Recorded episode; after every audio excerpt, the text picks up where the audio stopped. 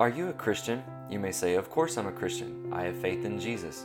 That's great. But what if someone asked, How do you know Jesus really rose again from the dead? Or what about, How do you know God even exists and that you can trust your Bible? If you've never thought about how to answer questions like these, don't worry.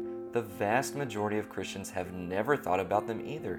Would you like to know how to answer questions like these, though? Would you like to be a better witness for Jesus and understand the Bible better so you can help your non Christian friends or maybe that family member who's losing their faith? Truth in Faith is here to help. On this podcast, we explore the evidence and truths that prove Christianity is true and not just another religion for the simple minded. Then we learn how to use this knowledge to be a better witness for the gospel. We also help you understand the Bible more clearly so you can be a stronger disciple of Jesus. Learn how to have a faith built on truth, not blind hope.